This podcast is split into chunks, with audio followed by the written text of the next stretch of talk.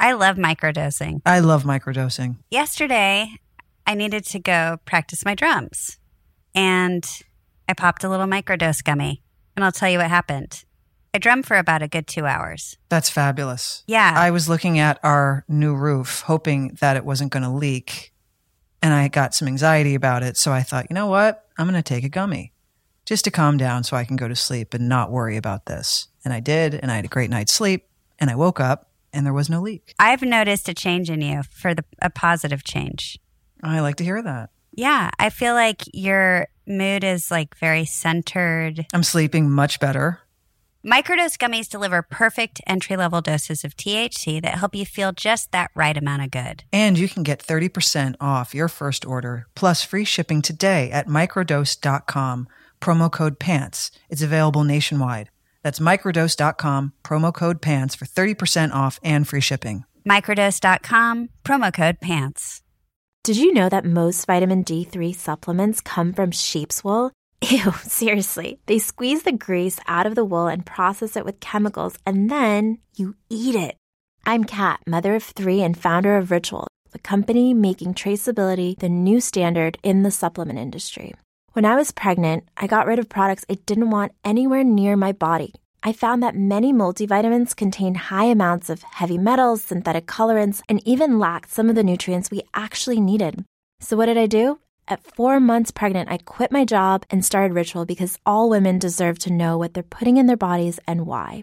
Ritual's products are made traceable, meaning we share the science and sourcing for every single ingredient. For example, our vegan vitamin D3 comes from sustainably harvested lichen in Nottingham, England, not sheep. We trace like a mother because, let's be honest, no one cares quite like a mother. See for yourself with 25% off at ritual.com slash podcast.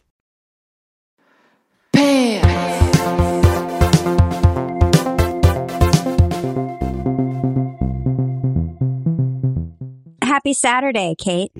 Hi. Another Hi. Saturday. Hi. It's funny we have like an actual day we do this now I because it's love a day schedule. we're not working. Oh, you do? Don't you don't like a schedule? I'll tell you the thing with me and schedules. I You're not good at them. at my age I still can't get it together. That's why. That's It's, why you have um, the Google Calendar, Leisha, and you ty- type it all in. that has helped me a lot. It's a game changer. You'll get a notification. They'll say reminder, and then you do it. Sure, but you have to remember to put it in the Google Calendar as well. So, You do that the moment something comes up. right. That's the thing I don't. It's a habit, but I'm Mhm. telling you, it's one of the best habits I've adapted because I also would forget things, especially if I have like five things planned in one day. It's not that I don't try. And I pretty much, I would say I fulfill 90% of my obligations and I mess up about 10 of, 10% of them. Little Dory and her Google Calendar. You know, I don't even know if it's a Dory thing. I think it's just how we're built. Mm, No? Okay. Look, Well- maybe, maybe I haven't. For instance, I know someone who's, who's, who's like, schedules are my thing. hmm It's my manager.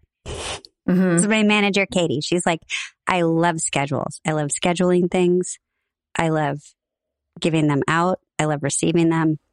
I love to work them over. Not my interest. And I, that's what I'm saying. I think there are personality types. And, you know, we all exist for a reason. I'm not saying that's why Katie exists. Katie, that's not what I'm saying because I know you're listening on your walk. She's lying, What Katie. I'm saying. no, I'm, I just mean we, we all have skills. That happens to be not one of the ones that I have. I'm saying I like a schedule. I like that. I like that we now have Saturdays when we do this. I think maybe that's why I enjoy doing television because I have a schedule for six months. Now, granted, the schedule within those six months will change, but I know what I'm doing for the next six months.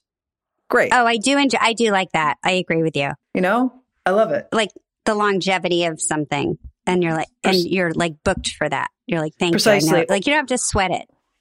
No, or like when I when I get my hair cut, like when I'm done, I'm like, hey, can we schedule now because I'm going to forget, and we schedule it, and I put it in my little Google calendar, and boom, it's done. Mm-hmm. One less thing to think about, and then I just look and I think, oh, I'm due for another haircut in six weeks. Do you do alerts? I don't know how to turn those damn things off. I get alerts on the iPad, the iPhone, on the calendar, on the email, on the text. I hate it. Like I have to. Mm, I I, I just my phone goes. No, I'm sorry. bing. You know, I don't mean regular alerts. I mean um, reminders. Like in 30 minutes, you have this thing coming up. I don't like that. I don't Okay. need it because I'll look at my I'll wake up and I'll say what's today, and then I'll you know see what's up. Oh, wow. Yeah. Yeah. Well, Well, you're a better person than me. no, I'm not. We're just built differently. It's funny. I wouldn't even think of you as that type anyway. This is new for you. Let's not act, What? act like you've always been this way. What with a calendar? Schedulely. Like, I just I like know. writing my stuff down. I like to have it organized. Back I do like to work a list. I like that. back back when we used to use pens and paper, remember that? Mm-hmm. I still do. Um, I used to have those little booklet calendars, and when stuff would come up, I'd put it in my booklet calendar. And A Filofax. Did you have that? yeah, but there were too many options. Oh, I love that thing. I just I love the simple. I love the simple. Um, every day was a different day of, in the calendar, and you had a whole thing to like write whatever you had to do that day on.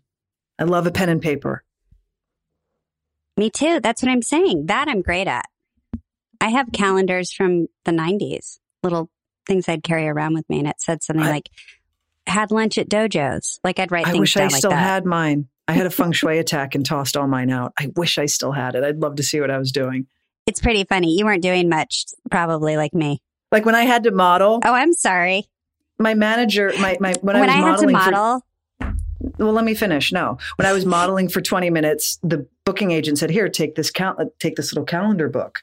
Because back in the day, you had to, you know, get on a payphone and call to get, you know, your casting sessions for the following day, and you know, write down the times and the address, and then, you know, figure out how the next day you were going to get around the city to 10 different places, right? And so that's Mhm. when I started getting into the habit of that. And I thought, oh, I love having a little calendar. I get to write all my shit in. right? It was sort of the first time you were responsible for something, probably time, and you had to show up somewhere. Well, I was responsible for my own time. Because if I didn't go to the castings, you wouldn't be up for the job because no one knew who you were. What did you model for, or what did you what did you book? Do you have like a big? Is there a big thing you've been in that I don't know? I almost got a Prada campaign. Um, but the so irony is that my but my book but the irony is that the modeling agency fucked it up. Um, how? What's the story? Oh, it's it's unimportant. I don't I don't want to tarnish anyone's name, but um, I think when I started modeling, I you know how fashion kind of goes in stages. Like one, you know, there's an era where this one type is really popular and that's what everyone wants, and then it segues out into another type. I was, I don't think I was the type anyone was looking for it in the moment. I was like this little like androgynous tomboy who was like five foot seven and like a hundred pounds and that whole Kate Moss moment had ended. So they were on to like, you know, hmm you know, tall women who were like long flowing hair and, you know, like, th- th- and so they looked at me kind of like 10 heads. I'm like, what are you doing here? Meanwhile, Meanwhile, you were like a not, golden egg. You know, it was not, you it was not my path. And you know what? It's fine because I didn't like it anyway. It sounds hard modeling. It was not fun. It was not fun. You know It what it like was? you they put in really eat. things. Oh. Oh, I ate. I didn't care about that. They just put you in things that you didn't like. Like, I don't want to wear that. Oh. Yes. You're like, I don't want to wear that. It's hideous. What makes you think I want to wear that? And then meanwhile, like, that's the job. That's the job. Put it on and look like a waif. Or not be a person. You're just a mannequin that moves. I'm not Mhm. interested. It wasn't, I didn't have the personality for it. It was too opinionated. Well, it taught you something. Taught me to wrap it up and, you know, Well, no, it taught you to lucky. schedule. taught me the schedule. Yeah. Yeah. Anyway, speaking of schedules, our schedules allowed us to do what we were supposed to do last week. Yeah, but not only that, I actually fit it in. I was like, Leisha, I did too. You cannot, you I did it yesterday. cannot flake this week. So did Yep. I. That's so funny. Yep. That's it. Yeah. I was like, I'm going to sit down. I'm going to commit. The one little pickle I have is what you gave me wasn't a TV show. Oh, well, yeah. I mean, it's not a movie. It's a documentary. Is it? Okay. Well, I enjoyed it thoroughly, but it wasn't like a thing that you can continue watching. It's a standalone. I thought we just had to give some each other something to watch. that we could Oh, learn okay. something from. Okay. Did I have the assignment wrong? It does like I said, it was a little pickle. It doesn't matter. God, sorry. Don't worry about it. It's fine. I really enjoyed it. You did. I did. I really liked yours too. Are we launching in? No, you want to dick around for another 20 minutes? Yeah, let's launch in. Okay, go, go. Um, first of all, what you had me watch in the first five minutes, first two minutes, I thought I'm fucked and I'm going to be a fucking wreck by the end of this thing. And long story short, I could not talk, Leisha. I could not fucking talk. I had, I was like tears pouring down my eyes. I was I know. like, I, my heart was racing. I was a fucking mess. I know. Kate, when I tell you I thought of you the second I watched this thing, I was like, it, you know what it reminded me of? I Huh. knew you would love this. Remember when you and I were on a walk in Vancouver And, and, I you found, found, my baby a little, possum. your tiny baby possum Yep. and you picked it And up you- and you were like, please let me take this home. As though I was, by the way, like I was your mother or something. but, but I think you needed someone to talk sense into you. And I was like, you cannot take that home. It is not, it is, you need to let it go into the wild and, and you listen to me. And by the way, have you seen a grown up possum? And I've never thank me. forgiven you. I've never forgiven you. I know that. you've never let it go, but I, but we've always shared since that day. We send each other, you know, memes or, you know, Instagram posts of cute little things because I think we share this in common. And when I saw this, I was like, if that is not Kate Moennig in the water, I don't know what is. Well, what's the okay, name of so it? what did I have you watch? I had you watch I- my octopus teacher. yes, on Netflix. Okay. It's a documentary. Um, that's why I'm giving you shit because it's a documentary. It's not a. It's not a series. But who cares? It doesn't matter. Um, Was it oh on your my TV? goodness! Yeah. I. I, I mean, I have It's one like you annoying. can't take it away, right? You can't like you can't you. It's not something you just leave behind and go whatever. I watched that. It's like it, it carry it. You carry it with you. No, it hit me. It it like I wept. I like when I tell Mm-hmm. you how bereft I was, destroyed. Um, I have one issue, and this guy, I really liked him. I've heard some people complain about him. I actually found him very endearing and kind. This guy, he was just like Me in a crossroads in his life, and he wasn't happy, and he couldn't understand why, and he went back to this simple pleasure because he was inspired. he inspired. explains it very well why he Very went back into the Right. ocean. and and and and you know and he makes friends with this wild octopus and they're not known to be like dogs they're independent i guess they're considered mollusks right Uh huh. They're like a snail out of out of the shell, but they're one of the smartest creatures on the planet. And we're just like, oh, an octopus, and people are eating calamari, and we're just like, t- wait, nobody's thinking about the octopus, but this guy. exactly Exactly. and he makes friends with this uh, with this octopus very very slowly or as you can be friends with an octopus and he visits her every my favorite is that it was like like like he knew the gender I, I don't want to miss I don't want to misgender the octopus, but like, you know, it was it, you know, and and like he went to see her every day and and and they made they became friends and the one thing that really pissed me off and this is where I would have done it differently was when The the, shark came around and he said I Mhm. didn't want to interfere. Fucking help your friend out. Listen, Kate, you have to understand that you can in nature it, it is the wrong thing to do. But I I. I had the same I had the same instinct that I was like, swim up to that thing and scare it away. Shoo it away because this poor Mhm. baby, it's like he she has I to grow know. back a I know. Oh my god, I could ball again. I know. I, he really upset me. He really upset me with that one. And I know I, you can't get involved and you can't disrupt the natural order of things in nature and there's Darwinism and all that crap. I don't care. Help your friend out. Right. You know, like when you made me release that little baby possum that was abandoned, Mhm. that fit in the palm of my hand back into the wild. That baby possum could not have made it now. I mean, who knows where that little thing is now? Oh, sorry, Alicia. I know you look guilty, but you know, I really wanted to take it home and and and you know, give it a life and then release Were it Were we back. living together then? Maybe that's why. Yeah, we were. no, we weren't. That was no, we weren't Okay. living together yet. Okay. That was that was first season. No. Anyway, How about how smart and intelligent this creature is that only lives for Ah. one year? One year. That blew my mind. and how Yeah. much it learns and, and knows instinctually because it's been Yeah. millions of years that it's learned to survive.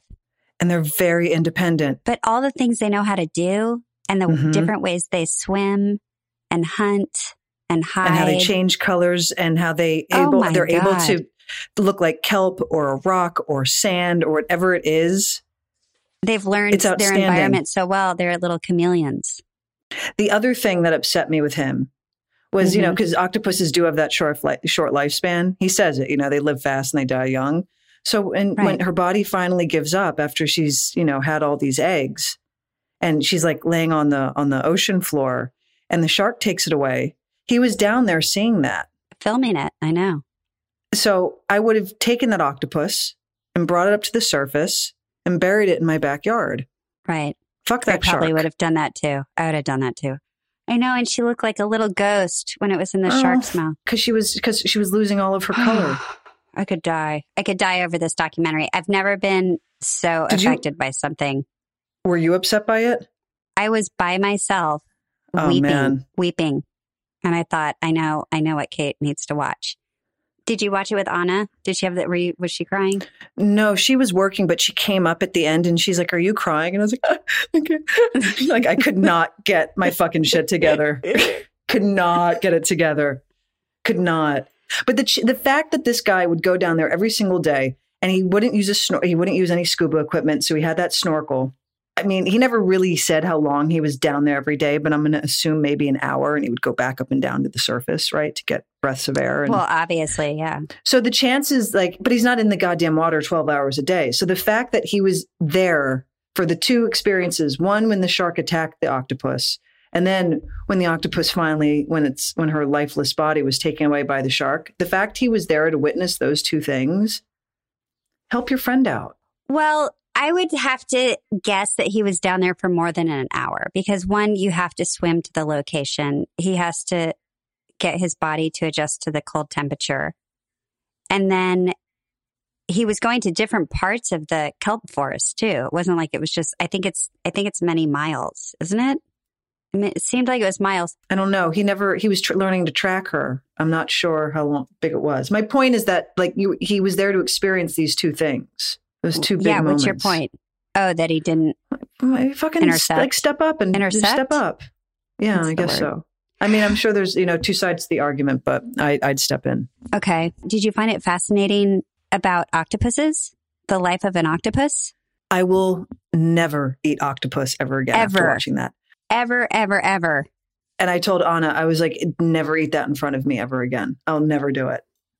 And I, I used to love same. it. I have such a respect for them. You have no idea. It really affected me that that film. Oh yeah, Banjo has an octopus toy, and I walked past it yesterday, and I was like, oh, I've never done that but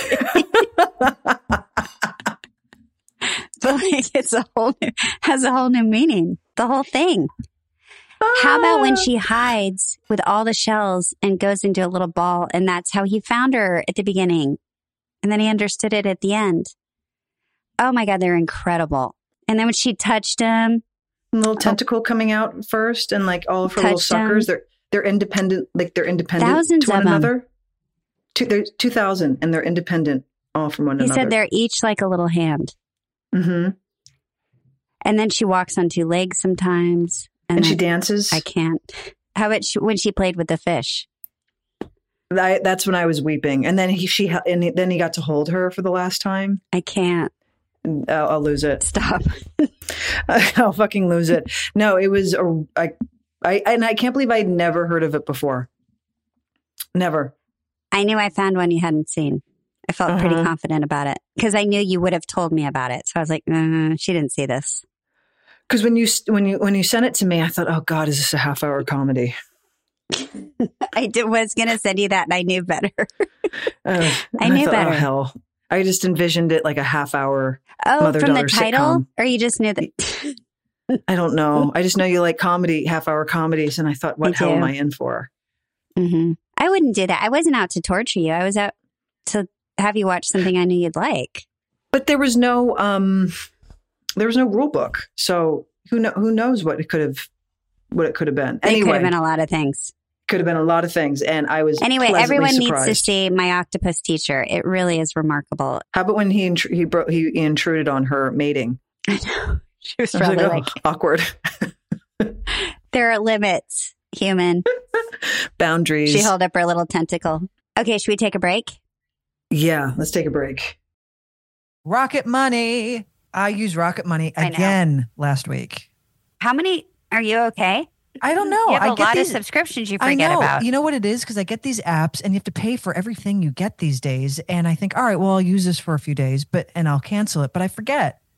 and you, have to forget every your- week that you forgot last week. Thank God you have Rocket Money. Before I started using Rocket Money myself, I thought I had about like, I don't know, six subscriptions. No, Kate, I had like 15. 15.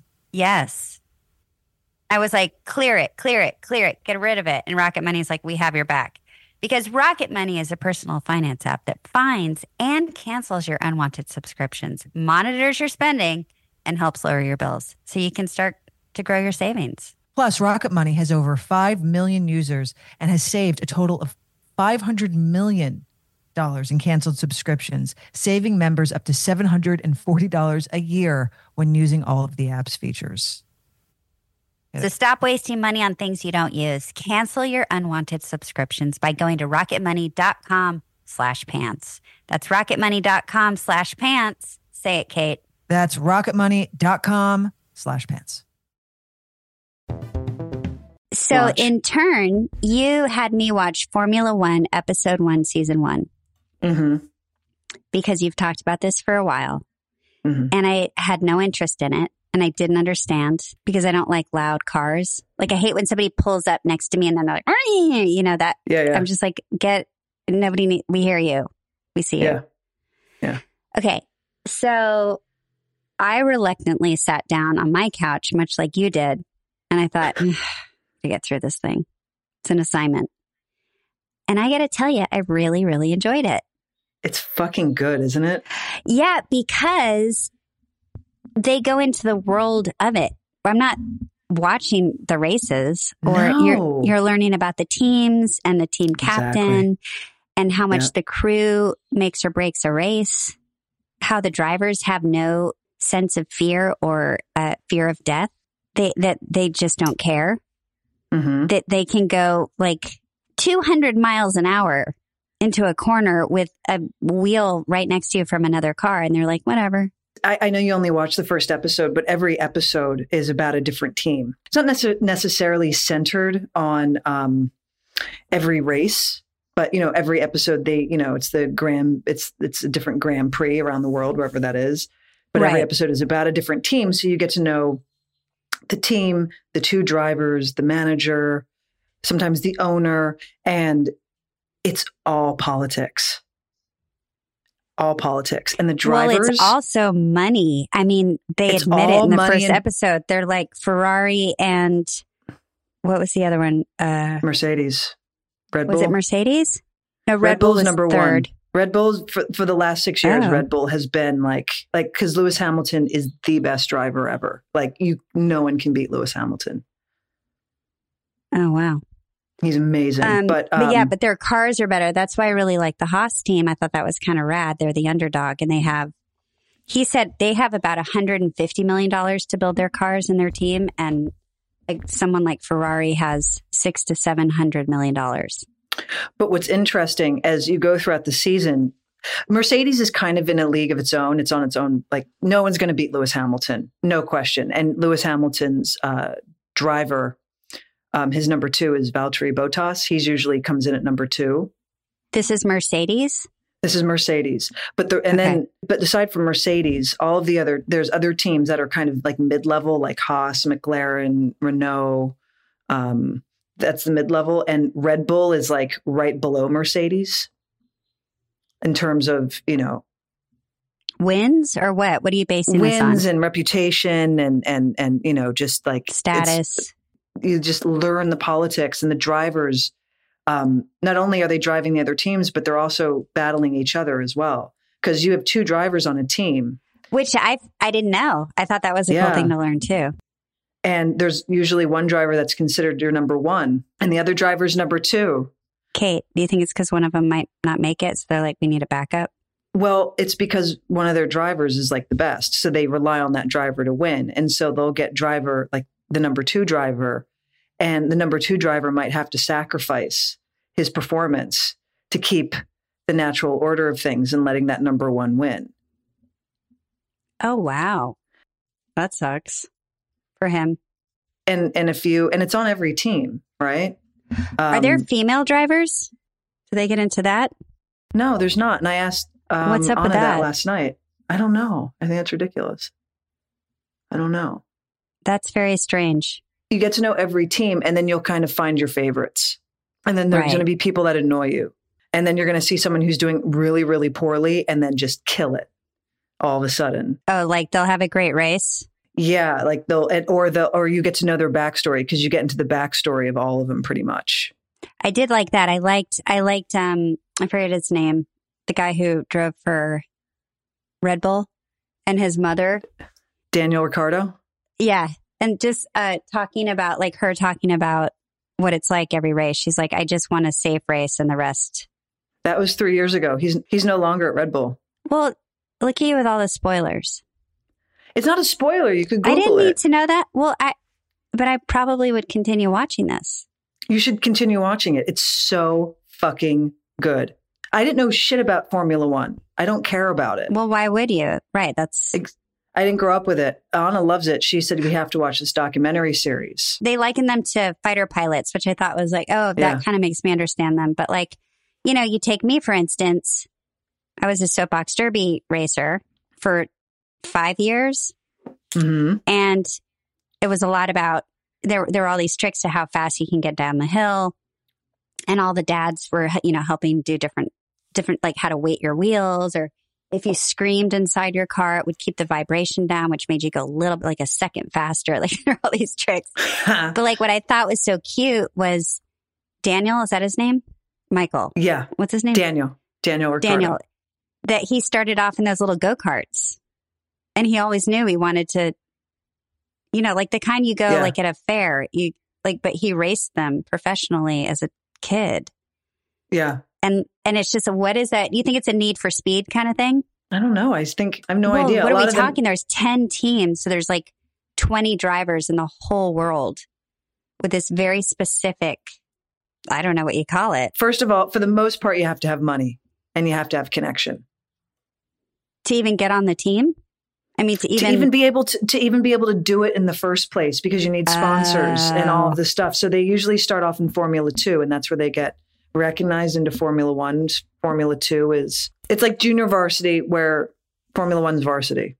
but I want to know what I would find interesting. I, I don't know if they talk about this, what they do their whole lives to even get to that Formula Two. Like, how do you get into this? It's a know. strange sport and it seems difficult. Like, I had to get a sponsor on my soapbox derby car. Yeah, but take that and multiply that by a hundred, and then you're talking like the real racing world and like getting into that. I know that's, I want to know how they do it. It's fascinating because there's not that many of them. This is a sport that I think Yeah, very few because are it's in. elite. It's because it's so elitist. That's why. So you think, you think that all the kids have to be rich in order to even start? I'm not the book of um, Formula One by any means, but I think they they have to have some sort of means.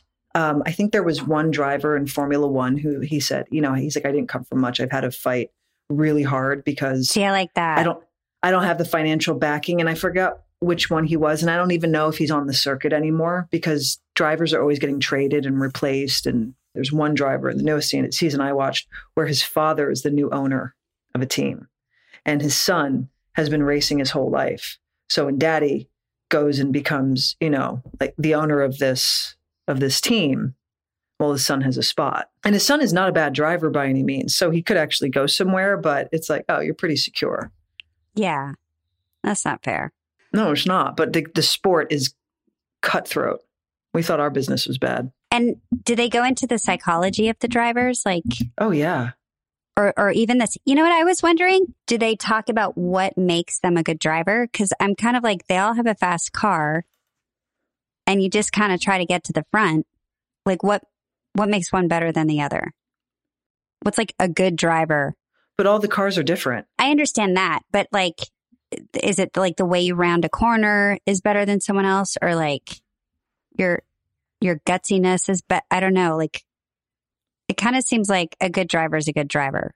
Like strategically, I don't understand what makes them any different from each other. Well, did you see how there's a qualifying? Mm-hmm. Right. So then you like you do the pre, the qualifying run to see right. where you're going to fast land. you get and- around the track. Right. And so reg- where, wherever that, so that's where you're going to be placed in the lineup for the race the following day. So Mhm. if you're in the back, right, there's like, there's more than 10 actually. I think there's 15 or something. No, there's 10 teams. That's There's what they 10 said. teams.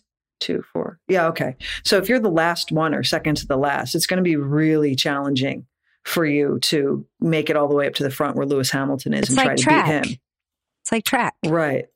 Right. So, I mean, it's really like, and that's why some, like, that's why some drivers go to a team and they're like, oh, I'm really excited to be part of Renault, for instance. And then they, and then, you know, the car sucks that year and they're having such a hard time That's steering what I'm it. saying. Do you think the cars, the difference between the teams, do you think it's the cars or the drivers?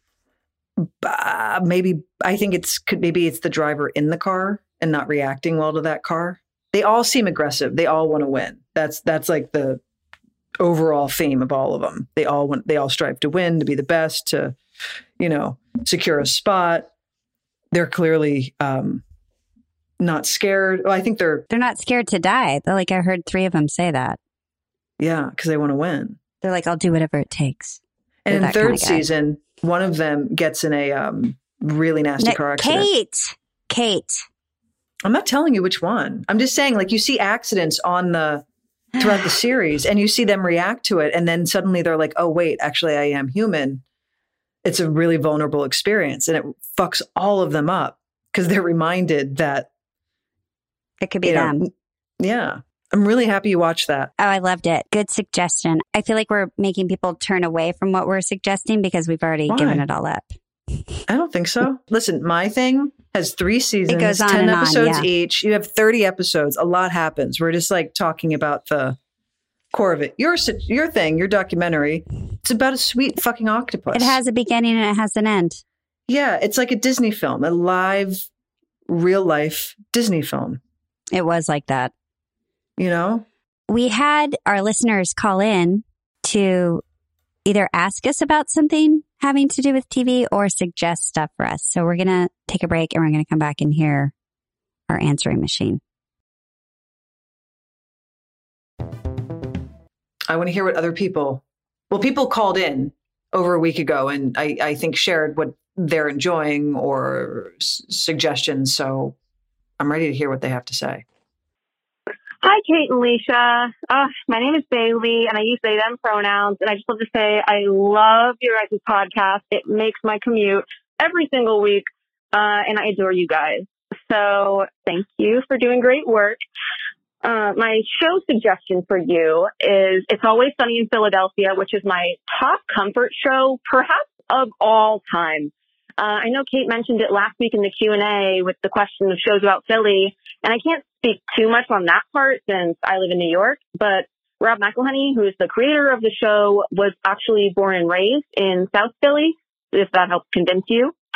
Um, also, nothing else. If nothing else, please watch this show for the queer representation. Uh, one of the main characters, Mac, is gay and so complex. Um, I watched this show before I watched The L Word, actually. So this was my first time really seeing queer people as whole human beings and not just stereotypes. And I hold that so close to my heart. Um, so yes, please watch this and then secure a guest star because I would love to see you on it. Um, so yeah, watch that. Bye. I can't tell you how many people have told me to watch this show. And now, Bailey, you've convinced me. I mean, now it's coming over the air, the airwaves. The funny thing is, um, I know Rob and Charlie. I've known, I know, I've known Charlie and I were in Williamstown together, and I Rob from back home. So um, I've just No never way. gotten around. Yeah, I've just never gotten around to seeing it, and I should. Well, it's a comedy. That's probably why. my friend, my friend Jimmy, or our friend, 'cause, you know, Jimmy was on it a bunch, and it's been on for fucking ever. I'm going to do that. You know, my girlfriend's out of town, and this is when I really have an opportunity to like sit on the couch and just potato out. And I'm going to do that. Uh, But you All know right, what. Bailey? I'm gonna do it. I should. I've I, whenever I see well, it, I you always should think, oh, good. of Billy. I well, I should also, and I'm always like, oh, I, I gotta watch. You know, I like, you know, it's amazing that you know Charlie has um just killed it, and I'm always like, oh, I have to watch it, and then I never do. Hey guys, so Glow is a must watch. Um, Alison Brie is phenomenal. She's playing a serious actress in the 80s. She's absolutely uninterested in playing fluff characters, which is largely all there was for women. Um, so a casting agent gives her hot tips for an audition for an underground project run by this renegade writer and director who has some deep-seated issues. And this is the gorgeous ladies of wrestling. Um, That's that what I'm was talking Okay. about. Yeah, I want to see that. And one of our makeup artists on the L Word worked on that show Yeah. through, I think, all the seasons. Melissa. Um, Yeah, and she speaks so highly of it, and everyone who was on the on the show, the whole cast. that Um, looks like a kind of show. If I watched, I'd kick myself for not being on it. I think it was Oh, set in the 80s. Yep. Female wrestler. Marc Maron is on it. I think I don't know who he plays, but he's in it. Oh, it's, a, really show cool you- cast. both of us would kill to be on. Yeah, totally. And it ended actually. I think it's. Yeah, it's over. I it's I yeah. yeah, I want to do that. That's one that's actually been on my list to watch. So Me too. like I've always it's been finding meaning- the time. I've always been meaning to watch it, and I don't know why I never did, but that's something I could get into. Me too. Hey guys, this is Allison calling from New York. The best show ever, especially during the pandemic, has been the Great British Bake Off on Netflix. All day long. watch all eight, nine, I don't, it feels like 30 seasons on a binge. And you feel like you're really far away. You know, like you're on vacation because they all have beautiful accents and their personalities are fun and it's lighthearted and full of yummy treats. So great British Bake Off all day, every day. Hope you're well. Thanks. That girl's speaking my language. Yeah, this has been. You told me this through the whole pandemic. I haven't missed a season. It is so simple. It's the happiest place on earth. Truly, it is. And I think a new season came out during the pandemic and it just whisked you away into this magical hillside in, in England. And yeah, it's simple. It's the best because there's no uh, overly produced bullshit storylines. Everyone's just there. And you said everyone they're not mean when someone does something wrong. They're yeah, no, that's they're nice. all like when someone they they yeah, like when someone needs help, they'll all help. Like, oh, let me help you with that. You, come on, we have to get your bake right. It's the perfect bake. Oh, Leisha. It's I know it's. I would like it, wouldn't I? ugh. Well, and the guy from um from that show, um, what was that English show, that British uh sketch comedy show that we used to like? I want that one. I want that one. He's one of the Great he's Britain. the host. He yeah, he's the new host. ugh, what a along show. with oh, what, what one? I want that one. um, I was going to ask you why you watch so much reality television. Um, excuse me. I think I'm very selective in my reality television choices. I don't just watch reality television. Well, I'm not. I'm not trying to get in a fight with you. They're very well curated. Okay, but you watch more reality television than anyone I know. And I want to know what the draw is for you. Is it, do you find it more interesting than scripted television because it's actually happening and you're not being like challenged to be swept away into a story that you're like, yeah, it's a bunch of actors saying a bunch of lines? 90 Day Fiance is an anthropological study. The Bachelorette and The Bachelor are overly produced and they do annoy the shit out of me. I will say The Bachelorette is always better than The Bachelor because, you know, The Bachelor is, he's always, you know, it, it's never interesting, but The Bachelorettes are, when it's the woman contestant, always much more interesting.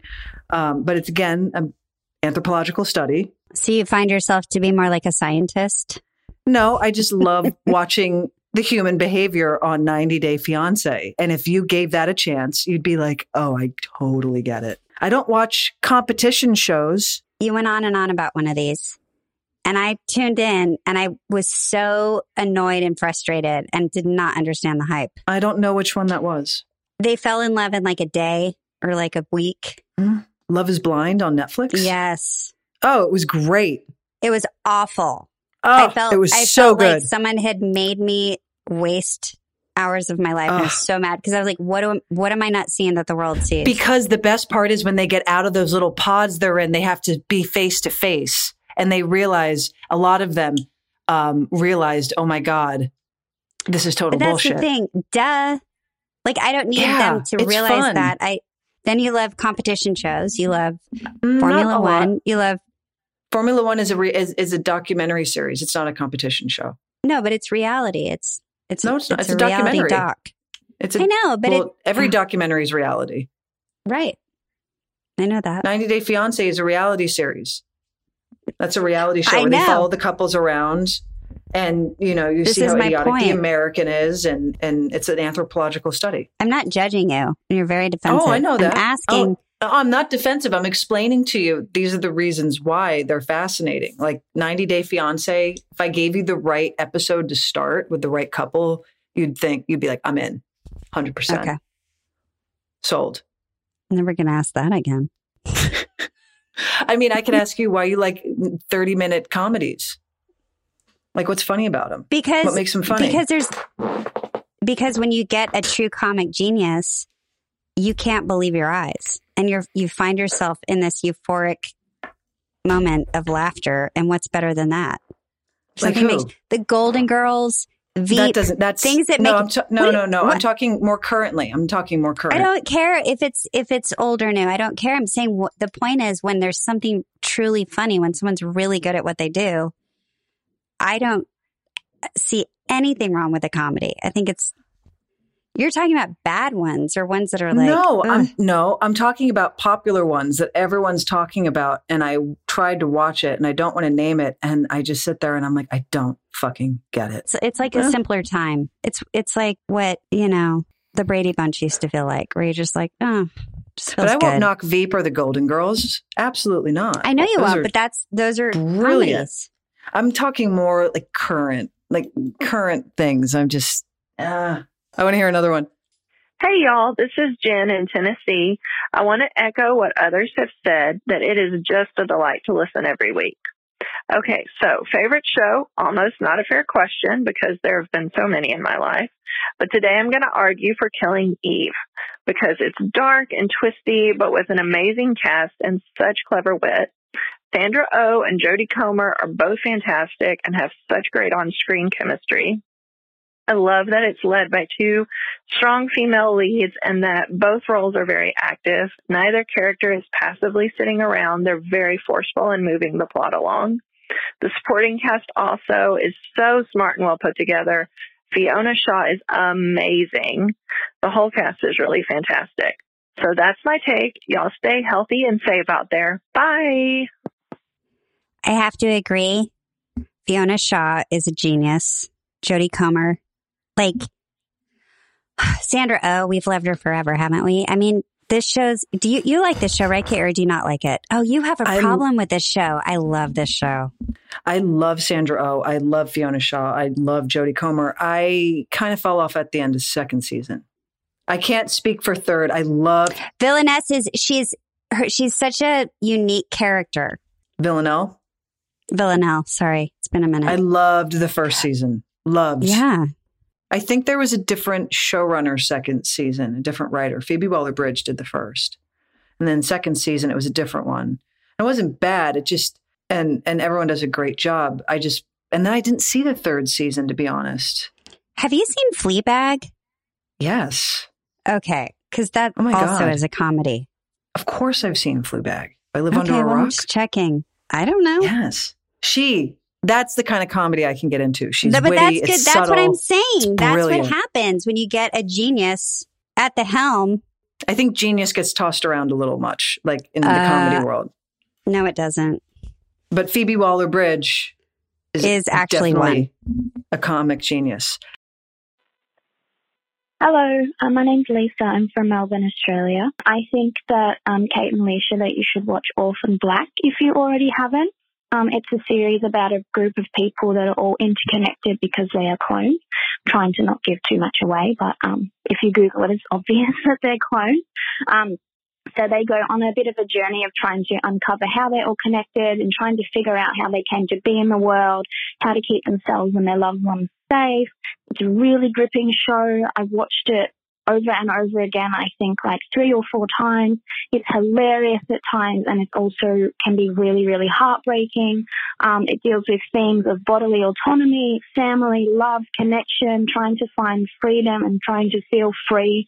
And it's also a little bit gay, uh, which is always um, a tick uh, for me to watch something. um, and the best part is that the main five or six characters are played by the same incredible actor, Tatiana Maslany, don't know if I'm saying that right. Maybe it's my Australian accent. Um, but every time I watch it and I remember that she plays most of the characters, it just blows my fucking mind because I'm like, holy shit, how can one person be so versatile and be so incredibly talented?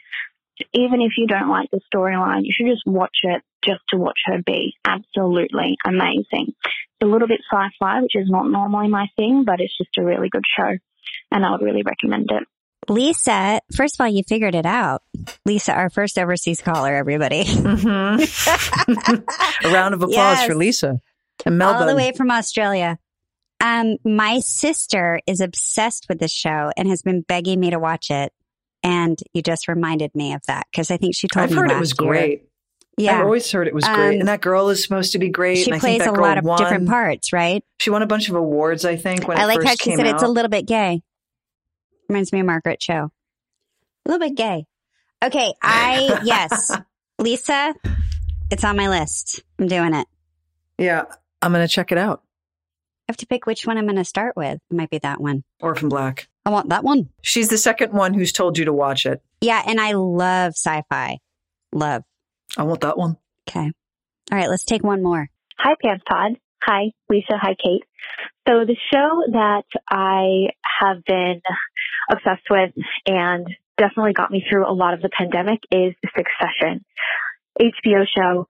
It's a dark comedy, very dark, um, which is probably why I like it so much. Um, it is, it's incredible. It's uh, loosely based off of the Murdoch family. So you have the patriarch of the family, um, Logan Roy, played by Brian Cox, who is um, the CEO of this media conglomerate, and he is sort of ailing in his health, and his children are pretty ruthlessly trying to vie for his spot as CEO of the company. We love this show so much. Fucking Succession. What's I'm better so than upset that the show right pandemic paused the production of that show, and now the new season isn't coming out until much later because of the delay.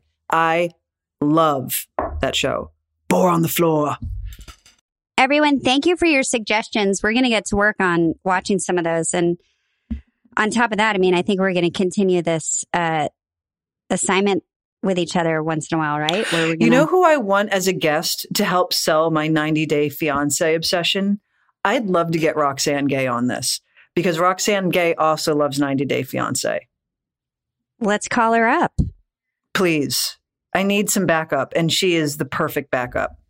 Okay, let's do that because I, and you know, I'll have to obviously watch an episode so I know what you guys are talking about. Before we go, I'd like to come here, Banjo.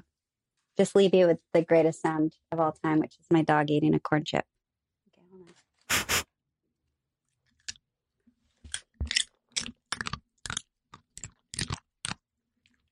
Leash, what do we call Banjo when she comes over to my house? Cousin Eddie. Well, she's coming over later, so get ready. I gave her a bath. C- Cousin Eddie. Bring on Cousin Eddie. Um, all right. Well, this has been another episode of uh, Pants. Thanks everybody for listening. Thank you, everyone. We'll see you next week. Yes, she will. Thanks. Woohoo! Bye. Thank you for listening to Pants, a podcast brought to you by myself, Kate Moennig, and Leisha Hailey. Produced by Melisa D. Monts. Please listen and subscribe on Apple Podcast or wherever you listen to podcasts. And you can follow Pants on Instagram at the Pants Pod. Theme song by Carolina Parra of the band CSS, and graphics are by Lovefoxxx. Protect your dream home with American Family Insurance. And you can weather any storm. You'll also save up to 25% by bundling home, auto, and life. American Family Insurance. Get a quote. Find an agent at amfam.com. Products not available in every state. Discounts may not apply to all coverages on an auto or home policy. Discounts do not apply to life insurance policies. Visit amfam.com to learn how discounts may apply to you. American Family Mutual Insurance Company SI and its operating companies American Family Life Insurance Company 6000 American Parkway, Madison, Wisconsin.